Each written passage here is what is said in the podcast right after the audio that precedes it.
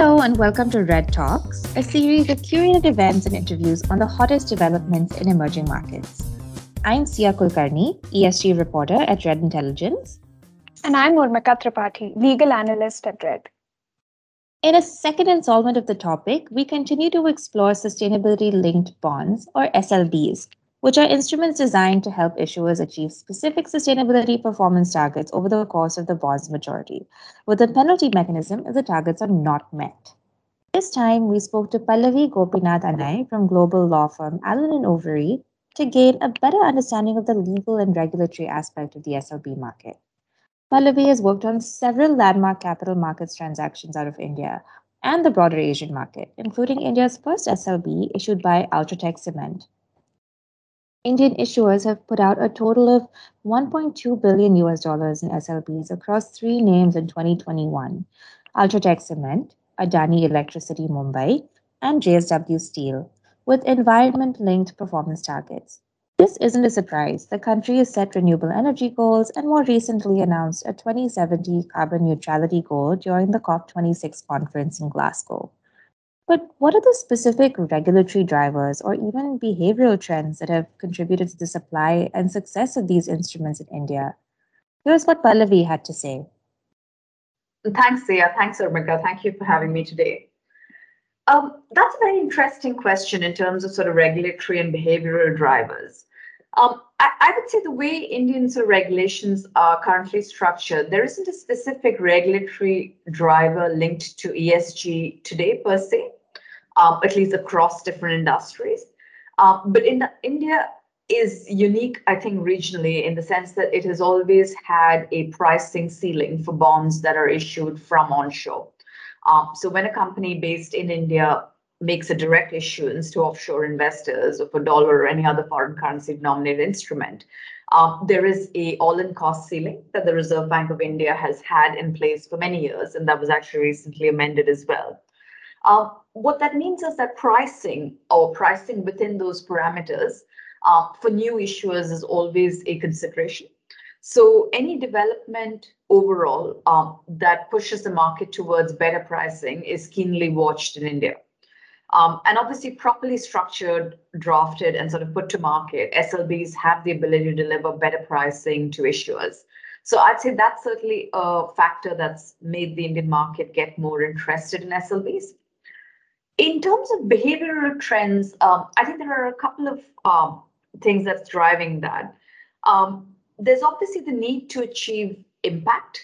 And I think more and more industries, either under peer pressure or including from their international counterparts or in the market more generally, are focused on achieving ESG impact.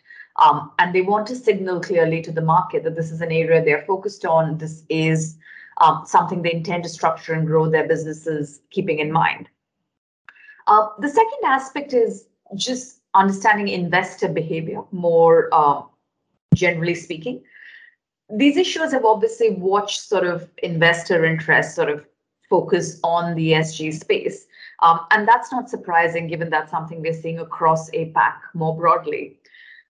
But I think there has been a realization that there are at least two categories of investors: those that will simply not invest in brown industries or in issuers that have a poor ESG track record.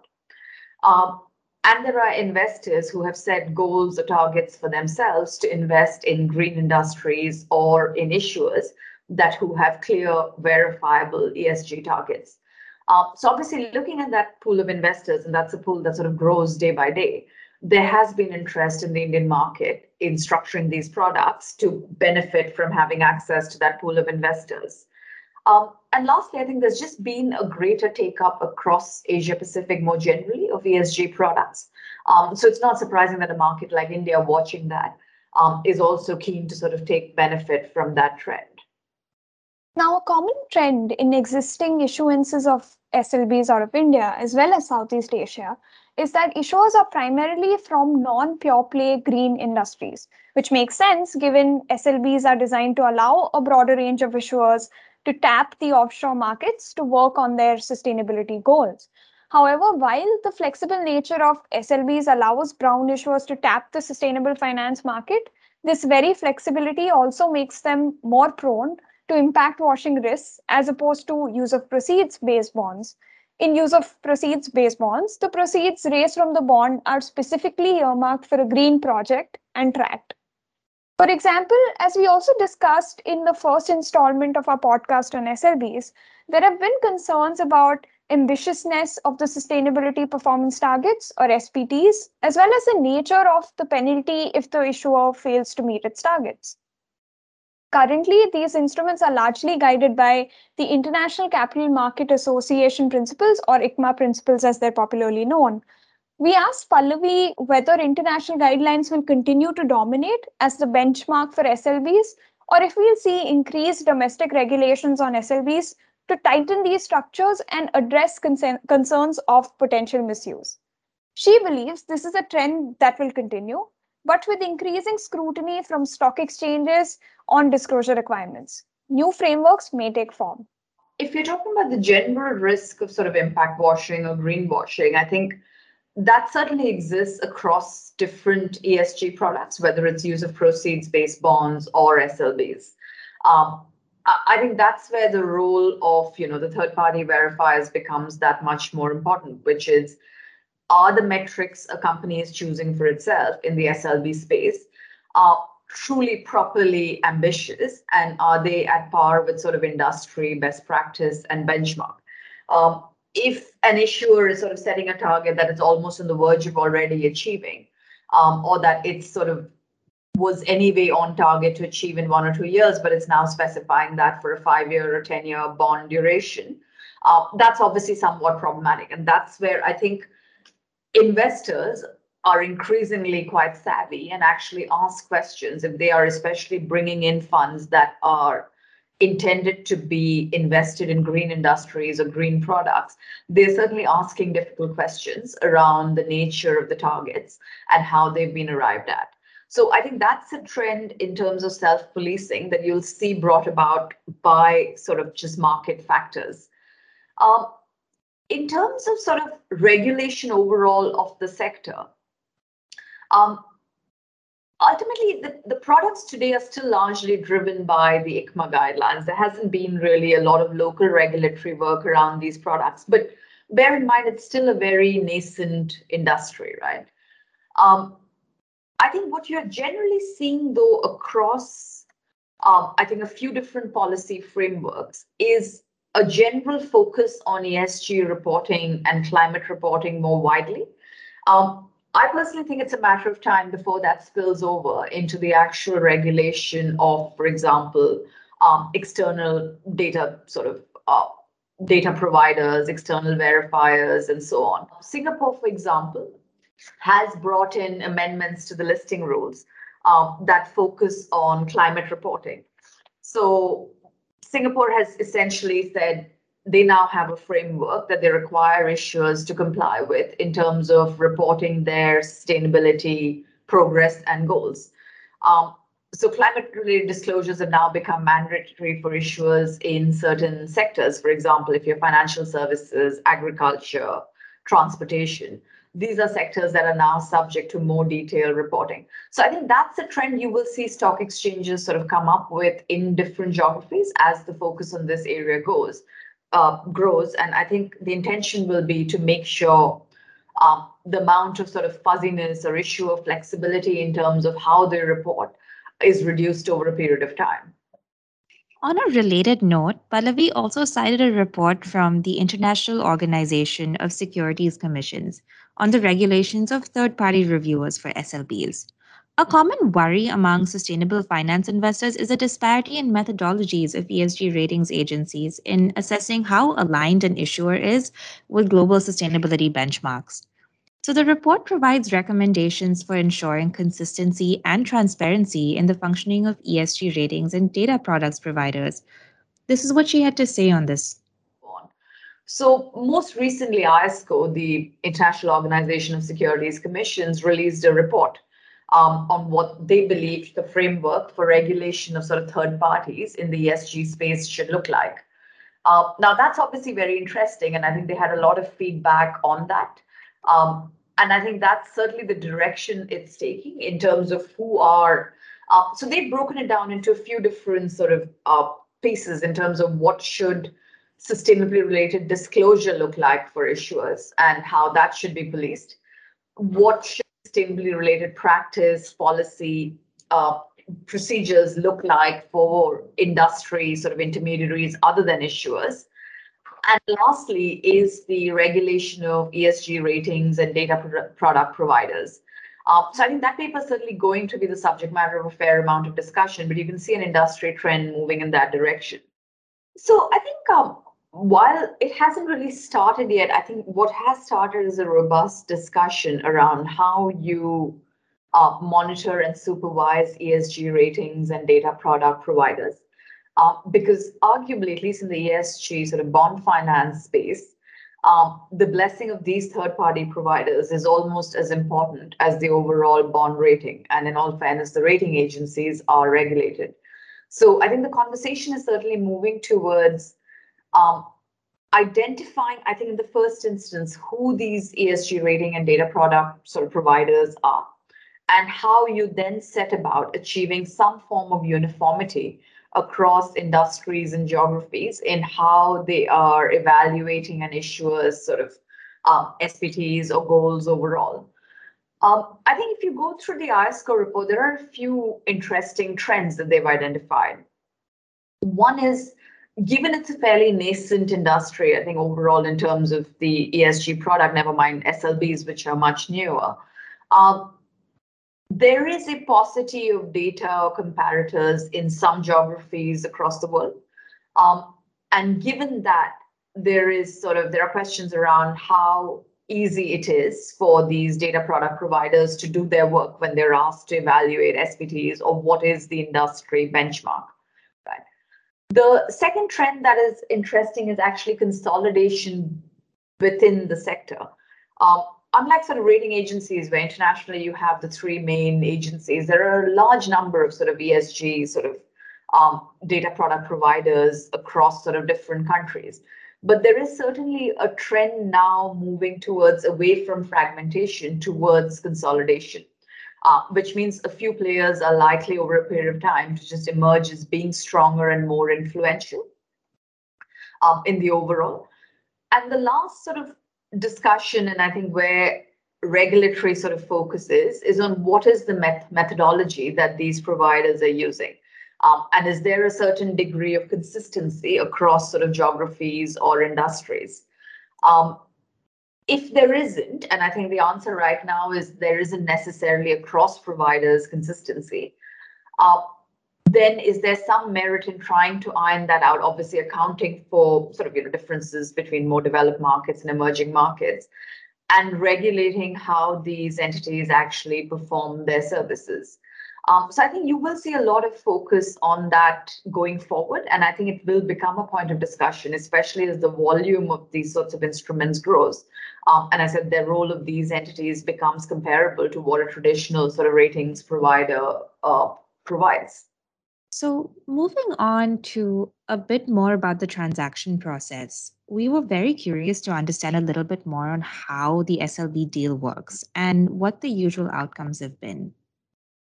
So I think the work that's done in the early stages of these deals, which is largely done between sort of, you know, the issuer, their counsel, the banks, focuses on whether the issuer is actually eligible to undertake this sort of issuance, whether it is feasible for them to actually put an ESG bond into the market. And that comes from sort of a variety. So specifically in sustainability-linked bonds, it's important that we have the key performance targets sort of ironed out, right? Now, a lot of issuers have heard of ESG bonds. They have a sustainability framework. They have principles. But it's specifically required under ICMA's framework that the SPTs that are put in place should be meaningful, should be impactful, they should be clearly quantifiable, they should stand up to external verification or scrutiny, and they should compare against industry benchmarks. And that's not just benchmarks in India, that's sort of across in similar issuers and similar areas of a similar pedigree.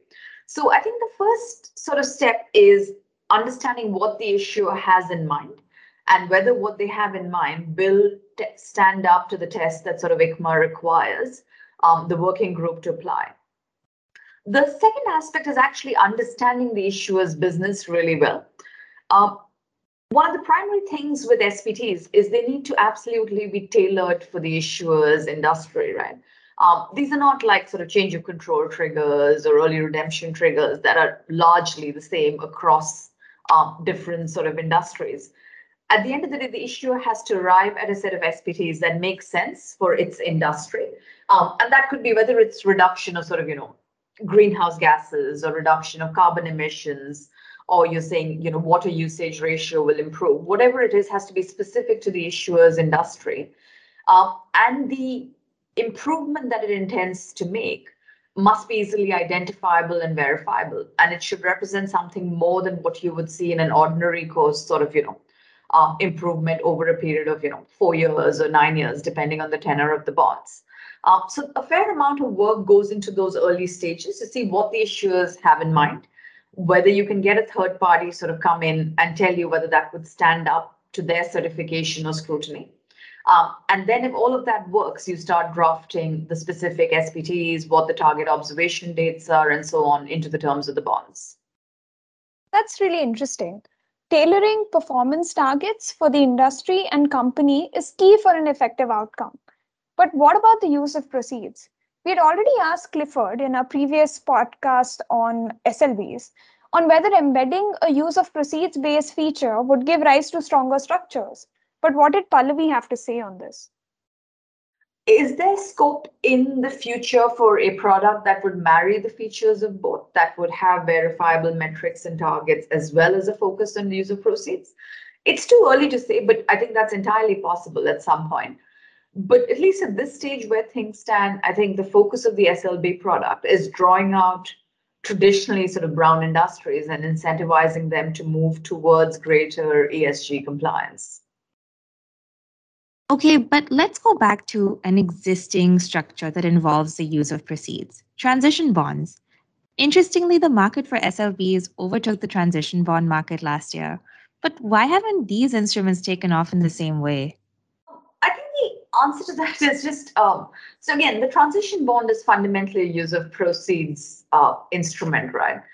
So what it said was if an issuer is in the process of transitioning from brown to green, and would raise funds to sort of enable that transition and has sort of, has projects that it would like to invest in, then you can use a transition bond to facilitate that process. I think there were a couple of sort of issues with transition bonds. The first was probably a perception issue, which was centered around, transition bonds are simply a way for issuers to access better pricing while they continue to do what they've been doing for several years, i.e. not making a change. That was the larger sort of, perception issue and concerns around sort of, greenwashing. But the second aspect was it's just a more pragmatic problem. For issuers that are in traditionally sort of heavy infrastructure industries or brown industries, there frankly weren't projects of that size necessarily available for them to deploy their entire use of proceeds towards. So I think as a practical matter, the product wasn't that appealing to an issuer in those sectors. The SLB removes that problem, right? The SLB says, okay, we understand the kind of sector you're in. Today, you may not have green projects to invest in, which is fine. You can still raise a sustainability-linked bond, as long as you commit over a period of time to improve your overall sort of emissions or whatever target you've set for yourself. And if you accept that if you're unable to do that, there will be a coupon penalty imposed. And I think that's the reason SLBs have been far more successful than transition bonds, because they actually cater to a market need that the issuers have. This might be the right time to discuss recent innovations in SLB structures. For instance, Bank of China issued a sustainability re-linked bond tied to the performance of the bank's sustainability-linked loan portfolio. To provide context to our listeners, in this structure, the coupon rate of the SLB adjusts on an annual basis depending on the performance of the bank's sustainability loan portfolio. So we asked Pallavi if there are more such innovations on the horizon. So I think it's fair to say that we will see a fair bit of sort of innovation in this space. I think the people forget, just because there've been so many across geographies, as to how recent this whole product is, and that people are still learning. There are new industries accessing the product almost every week, if not sort of, you know, soon on a sort of even more compressed timeline. I think we will see different innovations. I think we will see testing becoming more frequent. We will see issuers who will want the benefit of, if they comply, for a coupon to be reset downwards. We will see the merger of features between the loan and bond industries. And I think we will see increasing regulation, whether of sort of, you know, the data providers or other sort of rating counterparties, which will have a follow through into how the bond is structured. So I think this will be a very interesting space to watch for the next sort of, you know, 2 to 5 years. I think there will be significant sort of changes coming along. I think right now people are still very much finding their feet. I think a lot of the focus is still on what is an industry benchmark, what is an achievable SPT for an issuer. But I think as the conversation broadens, as more and more issuers access it in a particular industry, the benchmark is going to keep evolving. Also, as issuers achieve some of the targets they've set for themselves sooner than they expected, I think you can see, I think you probably will see repeat issuers coming to market with more ambitious sort of testing schedules, eager to sort of drive home to investors that they're ahead of the curve when it comes to this product. So overall, it seems investors are gravitating towards sustainable instruments or some sustainability feature in conventional instruments that they put their money in. We asked Pallavi if she's also observed more investors considering ESG issues, even if they're in conventional bond transactions. Absolutely. I think we've seen the shift both, I mean, obviously driven by investors, but also at the issuer end. So obviously you have the whole spectrum of sort of green finance, right? Whether it's your green bond or, you know, transition bond or SLB. But even for just regular bonds that have none of those sorts of labels, I think investors are quite conscious about not investing in industries that have a poor track record of ESG compliance, or, for example, industries or issuers that are seen to facilitate financing of other industries that have a poor track record. So there's certainly a fair amount of investor scrutiny there.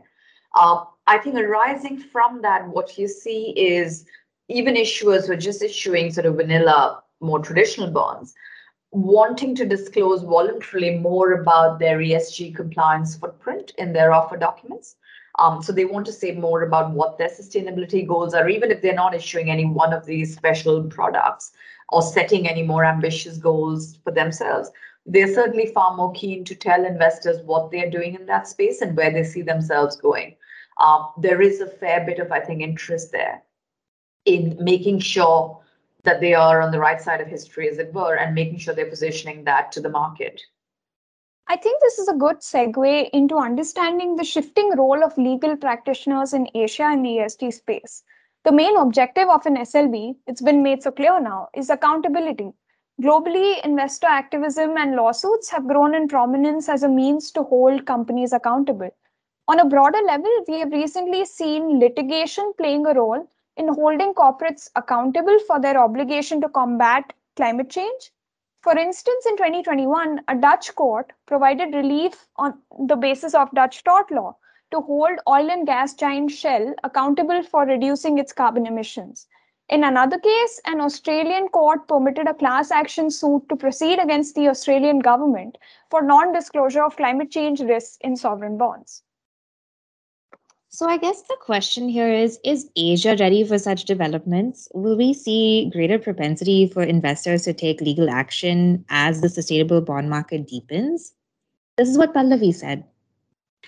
Look, at the end of the day, today, what applies to the ESG space outside of sort of, you know, specific rules that are coming around, like I mentioned in Singapore around climate reporting and so on, what really applies is the traditional sort of anti-fraud liability construct that applies to securities offerings more generally, which is, you know, at the end of the day, even an ESG offering, the test would be, was there any material misstatement or omission in the offer document? which then puts the onus for, sort of having diligenced the issuer's thought process around setting certain goals, what they are saying about the work they've done so far, why they think these are properly measurable and sort of represent a sort of improvement on industry benchmarks on the entire working group. At the end of the day, I think if there is a situation where it comes to light that an issuer has misrepresented or omitted to sort of disclose in its offer document something egregious in relation to its ESG sort of framework or policies or its sort of footprint over there, I think it's quite likely that would come to litigation. I think that is something investors would follow through. But currently, the test for that remains largely the same as it would for other securities litigation. Currently, there's a lot of scrutiny on these instruments, right? They are very much the flavor of the month. People are scrutinizing every issuer against their sort of, industry peers and so on.